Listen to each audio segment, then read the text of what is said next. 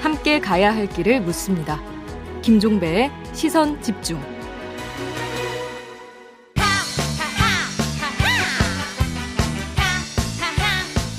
네, 정치화 시간입니다. 국민의힘의 하태경 의원과 함께합니다. 어서 오세요. 예, 안녕하세요, 하태경입니다. 워낙 현안이 많아가지고 여쭤볼 게 많습니다만 예, 예. 이거부터 좀 여쭤볼게요. 지금 의원님은 상임위가 국방이죠.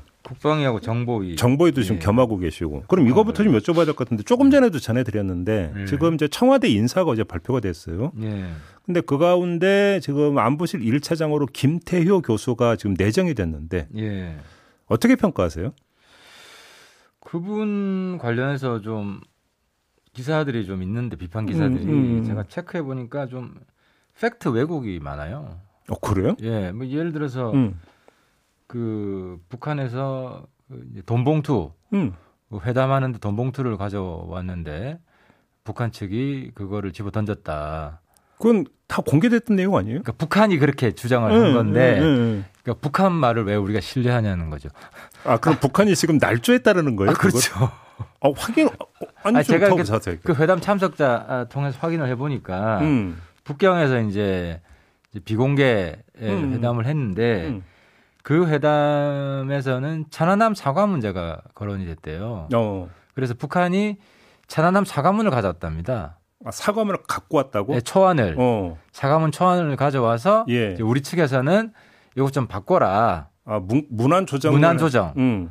어, 그래서 지금 아직도 이제 일각에서는 천안함이 조작이다. 북한이 한 게 아, 닐 수도 있다. 음. 이런 이야기가 있는데 네. 이게 이 북한이 한 일이다. 북한의 소행이다는 명백한 증거예요. 어. 북한이 사과문을 가져왔다니. 어, 어, 그 처음 듣는 얘기 같은데? 이게 MB 그 이게 별로 부각이 안 됐는데 네. MB 회계록에도 아 나와요? 예, 예, 어, 예. 그래서 우리 측은 조금 더 음. 선명하게 해라 해서 이제 주문을 했겠죠. 음흠. 뭐 그러다가 이제 결렬이 됐어요. 잘 안 된 이야기고 그런 상황에서 우리가 뭔 돈봉투를 북한이 먼저 회담하자고 쫄랐다고 그러고요. 어, 북한이? 예, 예. 음.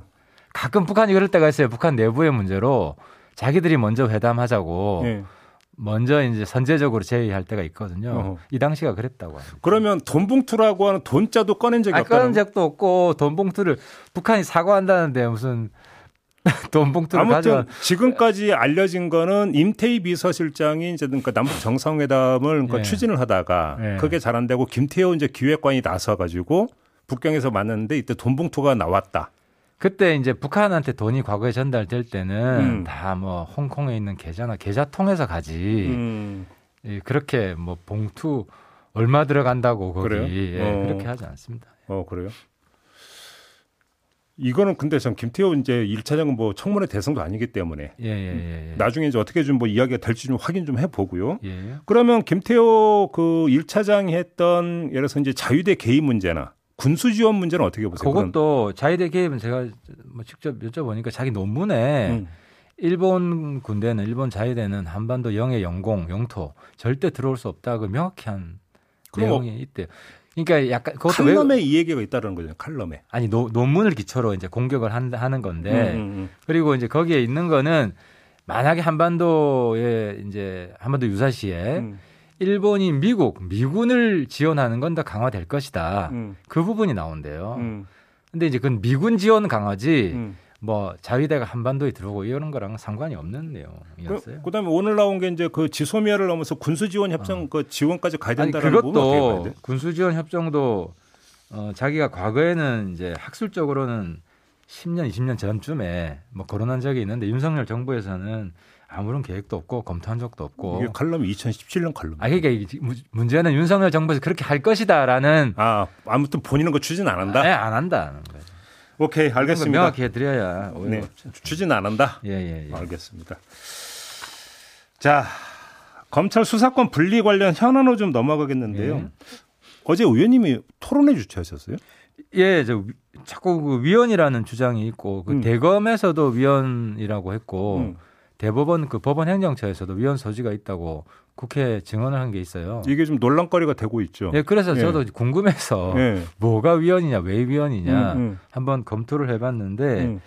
제가 이제 좀 설득력 있는 부분은 두 가지더라고요. 음. 하나는 영장 그러니까 검수완박 수사권을 완전히 없애는 거는 음. 위헌이라는 건데 음. 왜냐하면 헌법에 영장 청구권이 있는데 영장 청구하려면 영장에 써야 될 내용이 있고 수사가 전제되는 거잖아요. 그러니까 이제 보니까 해석의 범위더라고요 논란 네, 초점은. 네, 네, 음. 그러니까 영장 청구권을 부여했다면 수사의 주체로 그러니까 검사를 뭔가 봉, 저기 설정으로 해석할 수 있다라는 그렇죠. 주장이 수사의 있고 주제자라는 표현을 쓰더라고요. 검사도. 그리고 이제 근데 어. 그거는 되게 넓게 해석한 경우고 영장 청구권만 부여한 것이다라고 하는 좁게 해석하는 경우가 있고 여기서 나오는 게 그래서 공수처가 설립이 될 때 이게 논란이 된적 있잖아요. 예, 예, 근데 예. 이미 헌재에서 이거는 판단이 내려진 거잖아. 아, 이 부분 때. 예. 근데 아무튼 그거는 뭐 음. 양측 주장이 있으니까 예, 예. 좀더 기다려보고 또 제가 볼 때 명확한 거는 뭐냐면 음. 고발인의 이의 신청을 못하게 한 부분이 있어요. 음, 음. 네, 경찰이 수사 종결을 했을 때 네네. 고소인은 이의 신청을 할 수 있는데 음. 고발인은 못하게 주로 이제 고발이라는 거는 이제 다들 아시겠지만 보통 이제 삼자가 대신해 주는 거 예, 대신에 그렇죠. 뭐 예. 변호사가 해주는 것도 음, 특히 약자, 음, 음. 장애인, 노인 뭐 이런 이제 그런 경우는 명백한 평등권 위배죠. 누구는 이의 신청 가능하고 누구는 못하고 이건 음. 내가 볼 때 명백한 위헌이 되겠더라고요. 요 조항만은. 알겠습니다. 우리는 이제 주로 정치적 측면으로 한번 이야기를 해보죠. 예, 예. 지금 그 민주당 같은 경우는 청와대 국무회의 연기를 요청을 했다고 하는데 이건 어떻게 평가를 하세요? 그, 그 법안에 대한 대통령의 공포권이 있잖아요. 그렇죠. 그 의미를 좀 살펴볼 필요가 있는데 음. 대통령이 거부할 수도 있는 이유는 음. 그 법을 집행하는 행정부기 때문에 그렇거든요. 음. 근데 이제 문제는 문재인 정부는 집행을 안 하잖아요. 어, 예. 윤석열 정부가 집행하잖아요. 네. 그러니까 실질적인 공포권이나 거부권은 그 집행하는 행정부에 있다는 거예요. 그 법, 법, 그 음, 음. 원칙이, 음, 개념이. 그래서 저는 문재인 대통령께서 이거는 거부도 하지 마시고, 왜냐하면 자기가 행정부가 아니니까 이제, 이제 그 떠나가시기 때문에 상정을 안 하시는 게 좋다. 국회의에? 그렇죠. 음. 그게 왜냐하면 집행하는 부처기 때문에 공포 또는 거부, 거부하는 것이라서 예. 윤석열 정부한테 맡기는 게 타당하고 음. 그래서 좀 빠지셨으면 저번에 음. 한번 그 제가 이거 여쭤봤을 때그 민주당이 네. 문재인 대통령 너무 괴롭힌다고 말씀하신 적이 있었어요. 기억하시죠? 저는 그렇게 생각했어요. 왜냐하면 문재인 대통령이 고민이 많이 되실 것 같아가지고. 음. 음. 근데 이번에 보니까 뭐 그 꼭 그런 것 같지는 않으시더라고요. 본인 생각이 그쪽과 가까우시구나. 네, 서석희 네, 네, JTBC 제가. 좀 어, 문재인 대통령 뭐 마음속에 안 들어가서 그분 생각을 잘 몰랐는데 음. 좀 아무튼 기존에 이제 친문이라고 하는 팬클럽 같은 분들 있잖아요. 음. 그분들 생각이랑 문재인 대통령 생각이랑 별 차이가 없구나. 괴롭히는 건 아니다. 뭐 그렇게 괴롭히는 건 아닌 것 같아요. 본인 생각이 그런데요. 뭐. 국민투표 카드는 이게 성사가 가능하다고 보고 꺼낸 카드예요. 아, 저희들 어렵다고 보고 있어요. 그래서 큰 아, 솔직하시네. 근데 왜왜 어. 왜 꺼냈다고 생각하세요? 그럼? 아 그러니까 왜냐하면 국민들 다수가 피해를 입고 음. 이제 국민들한테 알려야 되는 취지가 이제 있다고 생각을 하고요. 음, 음. 근데 이제 검토를 해보니까 어쨌든 국민투표법 개정을 해야 되거든요. 그렇죠. 근데 개정안을 저희들이 발의해 놨는데 시간적으로 어려워요. 아니 잠깐 그러니까 새길로 빠지면 이게 지금 헌재에서 헌법 불합치 결정했는 게 2014년인가 그렇다면서요. 아니 도대체 국회 뭐 하고 이렇게 아직도 아, 이거 안 고치고 있어요. 저도 저는 이제 국회가 반성을 하고 네. 집단적으로 반성문을 내야 돼요. 특히 국회의장이. 네. 근데 이런 문제가 있어요. 그 국회의장이 그러니까 예를 들어 헌법재판소에서 뭐라 뭐라 고치라고 한 것은 꼭 체크를 해야 되는데 네. 그래서 의장이 각 상임위에 이건 이쪽 상임위 소관이니까 음.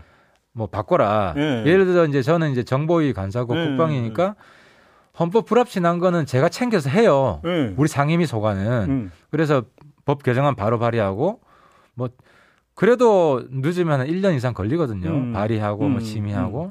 근데 이 기능이 명확치 않다. 그러니까 그래서 국회에서 공중에 붕 떴다는 얘기잖아요, 지금. 8년간 아무도 아무도 손은 안 댄 거죠. 그래서 저는 국회법을 바꾸든지 해서 국회의장의 임무 중에 네. 헌법 불합치된 건 즉각 상임위에 회부한다든지. 어, 그건 당연한 얘기 아니에요, 사실? 당연한 이야기인데 그 실무자들이 안 챙기면 모른다니까요. 야, 지나간 기사. 정말 이건 너무 구멍이 큰 거 아니에요, 사실? 아, 굉장히 큰 거예요. 음, 이건 말이 안 되는 현상인데. 어, 이건 아무튼 국회가 국민들한테 반성해야 되는 문제고. 그러니까. 그래서 그래서 민주당도 이번에 음. 국민투표법 개정안이 올라가면 음, 음. 바로 좀 처리를 해주셨으면 좋겠어요. 음. 아무튼 그럼에도 불구하고 현실적 어렵다고 보시는 거고. 시간적으로 쉽지 않아요. 시간적으로. 예.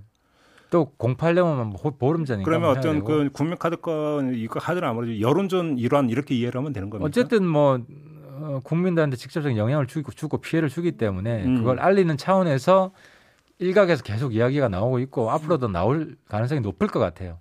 아, 앞으로도? 아, 국민투표 하자. 음. 어, 그러, 그런데 이제 국민투표 자체도 법적인 구속력이나 강제력이 없더라고요. 아, 그런가요? 예, 개헌 그렇죠. 같으면 그 개헌 법에 네. 이제 국민투표 통해서 네.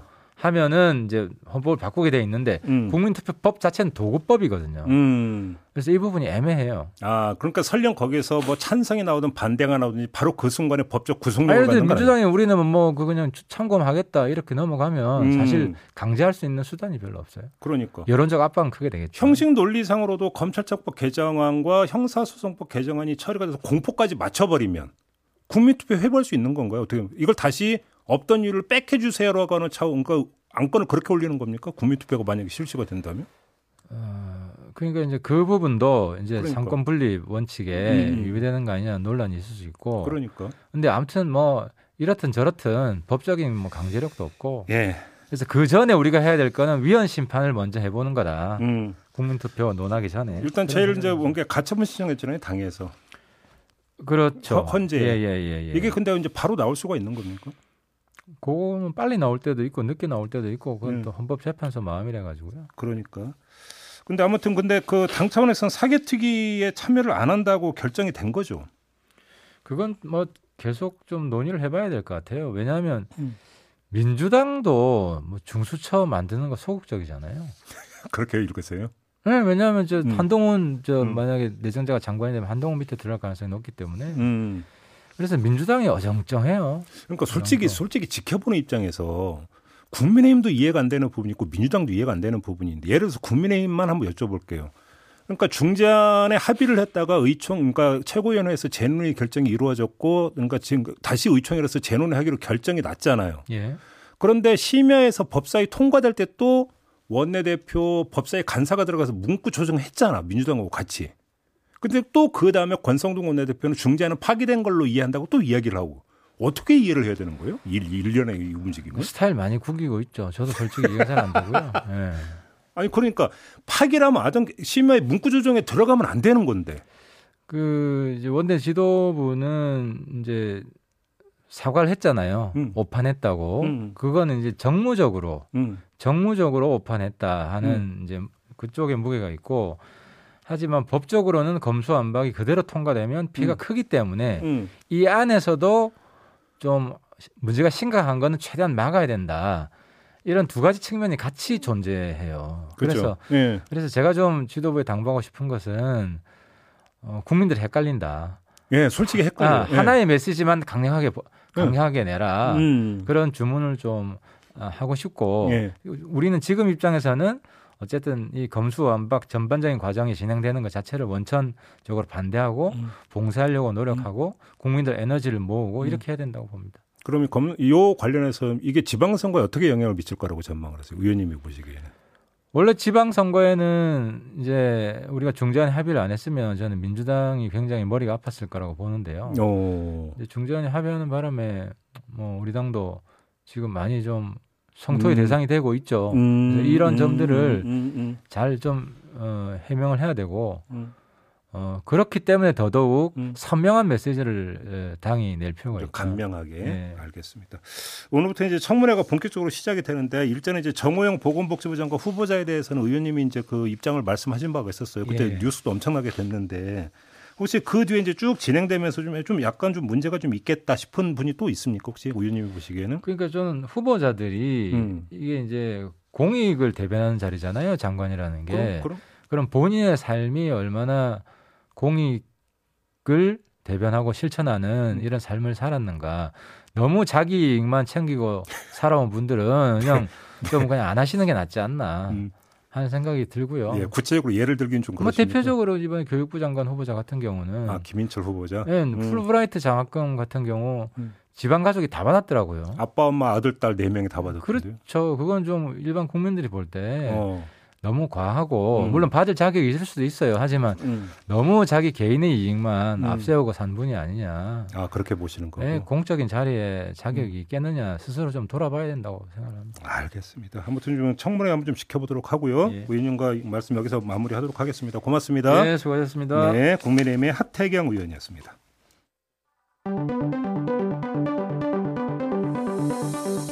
놓쳐선 안 되는 뉴스 빠짐없이 전해드리겠습니다. 여기도 이슈. 네, 정은정 작가와 함께합니다. 어서 오세요. 네, 안녕하세요. 자, 첫 번째 이슈는요. 예, 우리 은행 아니고 그들만의 은행이었나 이런 이야기입니다. 아, 그 예. 횡령 사건 얘기하는 거죠? 예. 예. 비록 이자율은 낮지만 그래도 1금융권의 은행에 돈을 맡기는 이유가 안전하다는 것 때문이잖아요. 음. 하지만 이 신뢰에 크게 훼손이 되는 사건이 있었네요. 음흠. 예, 우리은행 직원이 무려 614억 원을 횡령한 사건 많이 들으셨을 텐데요. 이야, 음. 예. 토요일엔 이 직원이 그리고 어제는 그 동생도 공범으로 구속이 됐습니다. 횡령한 돈 대부분이 이 동생의 해외 부동산 그그 사업에 들어간 것으로 알려져 있는데요. 음, 음. 문제는 이런 엄청난 사건이 발생했는데도 10년간 우리은행은 이 횡령 사실을 알아채지 못했다라는 거죠. 예, 허술한 관리 시스템이 이번에 드러났고요. 음. 은행을 감시해야 할 곳들도 제대로 역할을 못했습니다. 일단 음. 회계 감사 법인들이 있을 텐데 2004년부터 음. 2019년까지는 안진 회계 법인이 그리고 2020년에는 3일 회계 법인이 그동안 적정 합격점을 주었습니다.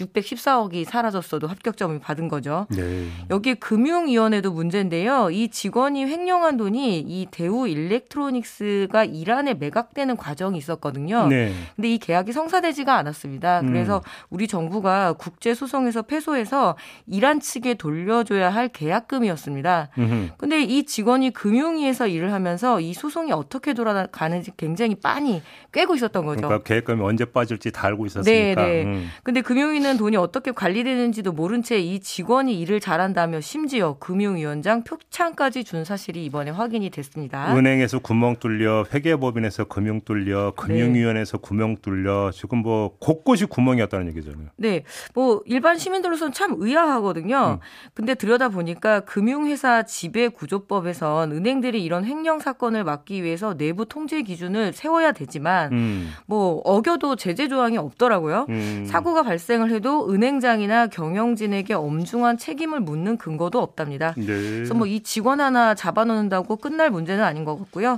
그들만의 은행이 아니었는지 이번에 좀 제대로 점검을 해야 될 것 같습니다. 야, 저는 은행에서 이런 일이 발생했다는 게 정말 이해가 안 돼요. 그러게요. 거의 이런 한 장 틀려도 지금 다 네. 맞출 때까지 퇴근을 못 한다고 하는데요. 그죠? 이해가 안 되네. 아무튼. 네. 알겠습니다. 자, 두 번째 이슈는요? 예, 유류세 인하 그 음. 속도 차이에 대해서 말씀드리겠습니다.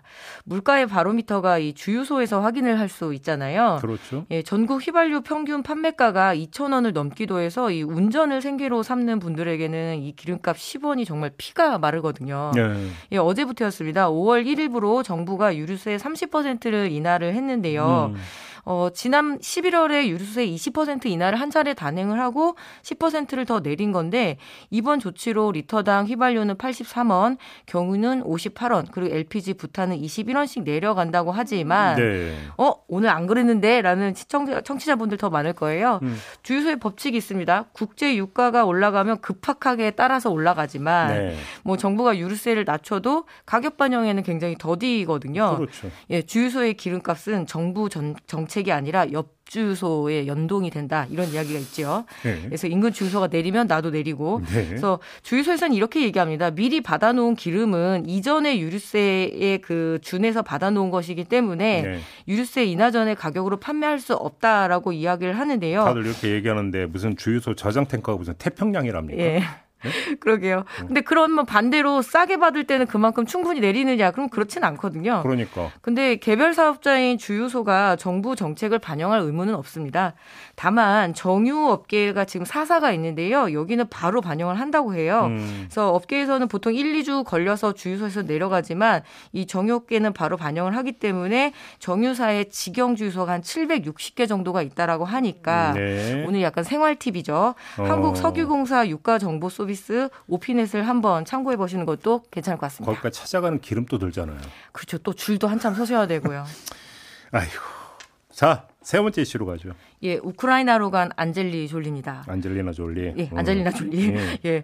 제가 지금 졸려서 전 세계 사람들이 이 우크라이나에 벌어지고 있는 참상을 음. 이 러시아의 침공 혹은 우크라이나 전쟁이라고 부르지만 네. 딱한 명 러시아의 푸틴만은 우크라이나의 탈나치화를 위한 특수 군사 작전이라고 지금 우기고 있는데요. 아이고 예.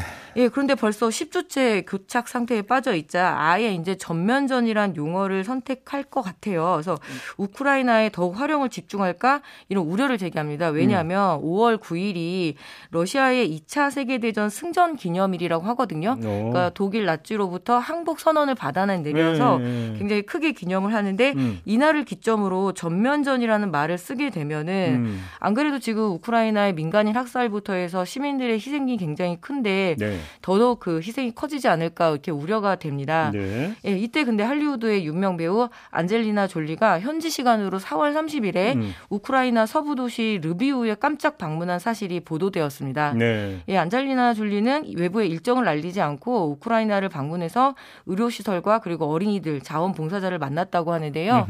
예, 졸리가 대변인을 통해서 어떤 어린이도 전란을 피해 집을 떠나거나 사랑하는 이가 죽어가는 것을 보고 자신의 집이 폭격당해 무너지는 것을 경험해서는 안 되지만 음. 우크라이나와 지금 세계 각지의 많은 어린이들에게 이런 일이 일어나고 있다라고 발언을 했 어요. 네. 아, 두 달이 넘어가면서 우크라이나 전쟁과 관련한 소식에 피로감들이 많이 올라오긴 하지만 음. 예, 이 전쟁을 조금이라도 빨리 끝내려면 결국 좀 지치지 않는 세계 시민들의 관심이 필요하겠죠.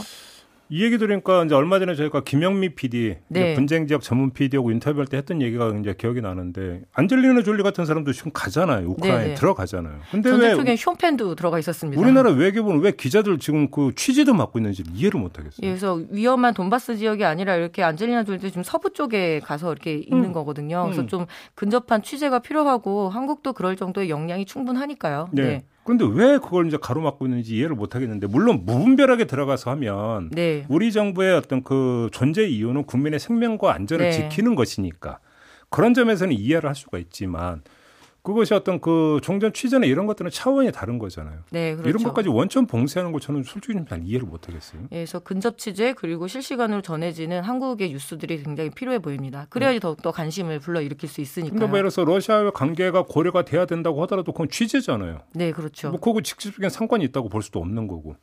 그 좀 약간 납득하기 힘든 부분들이 있는데 아무튼 그렇습니다. 안젤리나 졸리는 들어갔다는 거잖아요. 네. 알겠습니다. 자, 이 점 확인하면서 마무리하겠습니다. 정은정 작가 수고하셨습니다. 네, 고맙습니다.